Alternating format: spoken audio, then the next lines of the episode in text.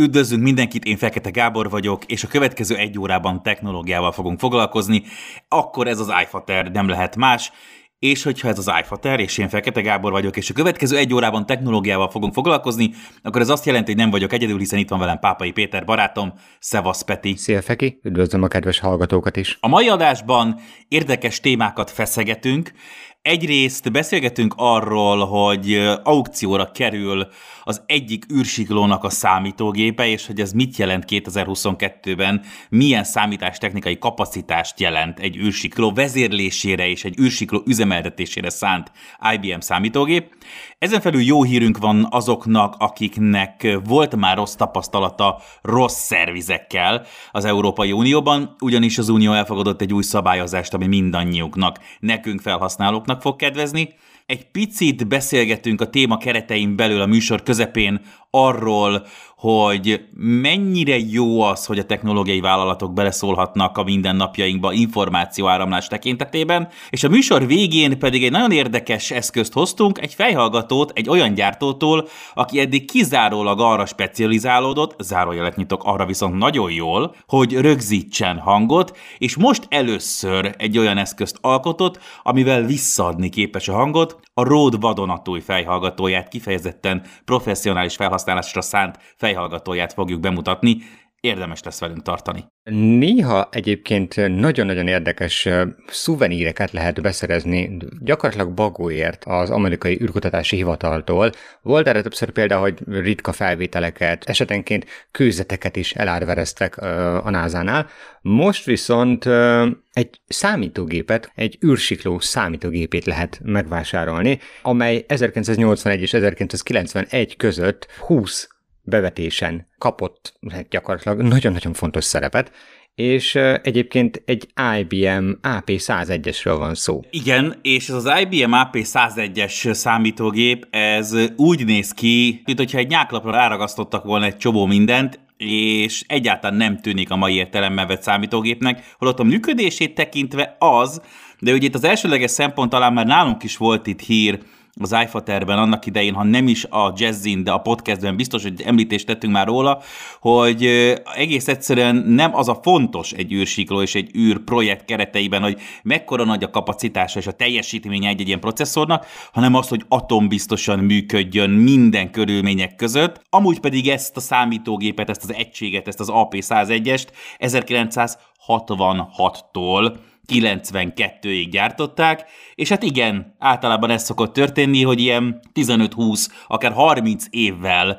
az életciklusa után, a gyártási ciklusa után kezdi el elálverezni a NASA ezeket a dolgokat, és mi a 2010-es években beszéltünk először arról, vagy olvastam valahol egy cikket arról, hogy akkor cserélték le a 386-os számítógépeket 486-osokra, nem is az űrsiklóban, hanem valahol a földi vezérlőegységekben, úgyhogy más, hogy telik az idő a NASA NASA-nál legalábbis számítás technológiailag, mint bárhol máshol a világon, gyakorlatilag egy fogtömés is már gyorsabb, mint az AP101, de ez nem baj, mert viszont bármikor megjavíthatjuk, már hogyha egy Európai Uniós vásárló fogja megvásárolni az AP101-et, és már hogyha a Right to Repair törvény érvényes lenne az IBM AP101-re is, mert hogy egy új szabályozást fogadott el az Unió. Gyakorlatilag arról van szó, hogy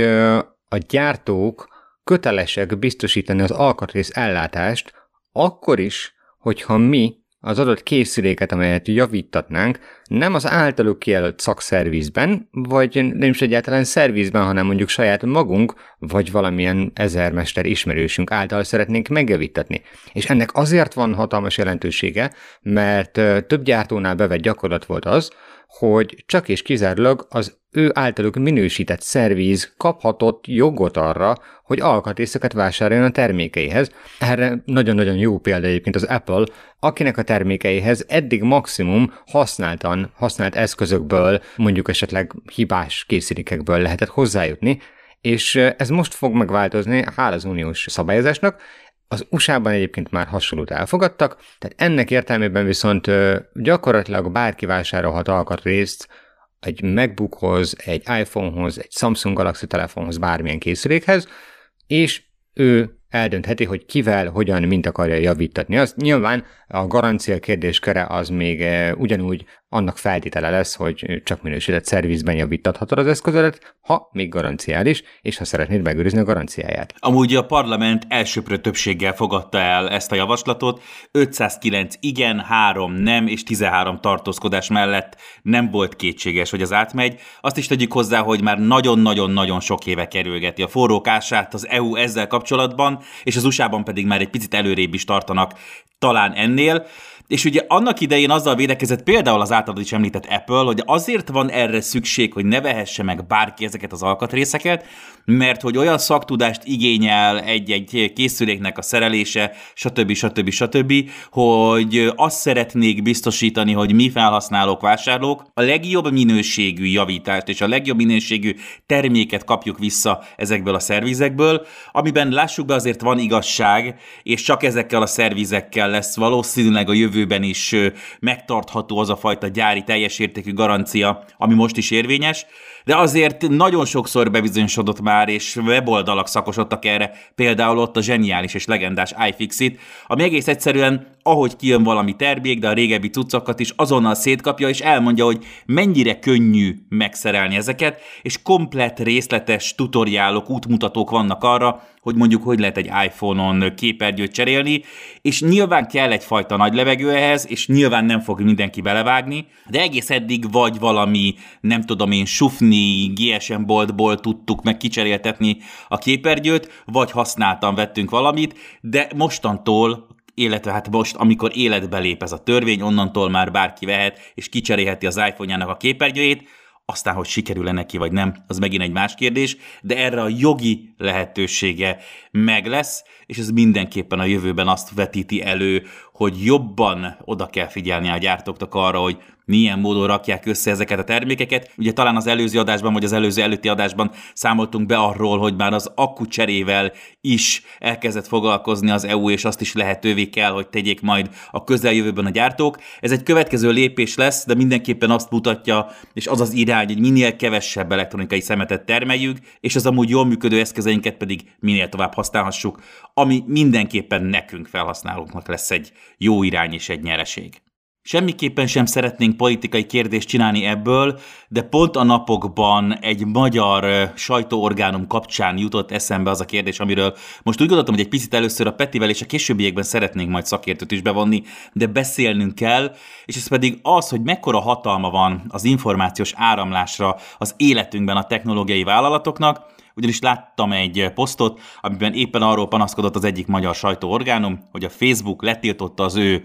eléréseit, meg letiltotta az ő posztjait, éppen ezért az ő olvasóik nem fogják látni majd a Facebookon belül és a Facebookon keresztül a legfrissebb híreket, úgyhogy ha akarják, akkor keressék föl magát a weboldalt, és ott minden információt és a friss híreket mindent látnak, és attól függetlenül, hogy én most egyetértek-e, vagy nem értek egyet a döntéssel, maga az a tény, hogy ezt egy technológiai vállalat kérdés-kérés nélkül megteheti és tilthat egy országban hivatalosan bejegyzett médiumot, azzal nekem személy szerint van bajom, mert, mert nem ez lenne a jó irány, és nekem egy picit úgy tűnik, hogy ezt kizárólag lustaságból csinálja a Facebook, a Google és az összes tech óriás, akiknek nyilvánvalóan valamit muszáj tenniük a fake news, a félinformációk terjesztése ellen, de nem az a megoldás semmiképpen sem, hogy komplet szájtokat blokkolunk, hanem az lenne a megoldás, hogy nem abba ölnénk a pénzt és az energiát, és most kacsintok egyet Zuckerberg bácsinak, hogy furcsa vízfejű avatárok beszélgessenek döntsenek egy meetingen arról, hogy hogyan fogják elvenni majd a fejlesztők pénzét a következő meta-univerzumban, hanem inkább arra kéne költeni a pénzt, hogy olyan algoritmusokat, és ha nem megy, akkor olyan valós emberi moderátorokat kellene alkalmazni, akik nem a komplet szájtot blokkolják, hanem az adott szájtról érkező és valójában megkérdőjelezhető híreket, ez szimplán egy olcsó és kényelmes és egyszerű megoldás, hogy az egészet blokkoljuk, és innentől nincs, nem éritek el az adott médiumot. És ezzel van ugye egy másik alapvető probléma, attól függetlenül egyébként, hogy mennyire közszolgálati tevékenységet végeznek mondjuk az olyan oldalak, mint a Facebook, vagy mint a YouTube, vagy mint bármelyik ilyen, hát mondhatjuk azt, hogy másodlagos médium, ami az egyes sajtótermékeket is könnyebben elérhetővé teszi a felhasználóknak. Mindezektől függetlenül, és valóban ez a, mondhatjuk, hogy egyszerű megoldás, az, ami jelen pillanatban nagyon komoly problémákat okoz mind a felhasználóknak, mind a tartalomkészítőknek, tartalomgyártóknak és mindenkinek, aki gyakorlatilag ezeket a platformokat használják kommunikálásra is. Nagyon jó példa egyébként a YouTube-on most futó, hát mondhatjuk, hogy trend, a botok kommentelése, tehát hogy konkrétan milliónyi kommentet hagynak algoritmusok ott az egyes felhasználók videói alatt, magukat egyébként a feltöltő személynek álcázva, és különféle gyanús linkeket, meg csalásra utaló történeteket adnak elő, és próbálnak embereket berántani mindenféle ilyen hátverésekbe. Ez egy nagyon-nagyon komoly probléma jelen pillanatban egyébként a YouTube kommentek között, amit viszont meg kell érteni ezekkel a vállalatokkal kapcsolatban, hogyha legyintenénk is arra, hogy hát ha most néhány száz vagy néhány ezer felhasználó problémázik, akkor az nekik miért gond. Érdemes látni azt, hogy mekkora felhasználói bázisokról beszélünk valójában, mert mondjuk a YouTube jelen pillanatban 2,6 milliárd felhasználójával igen masszív felhasználói bázissal rendelkezik, és ha csak ebből 1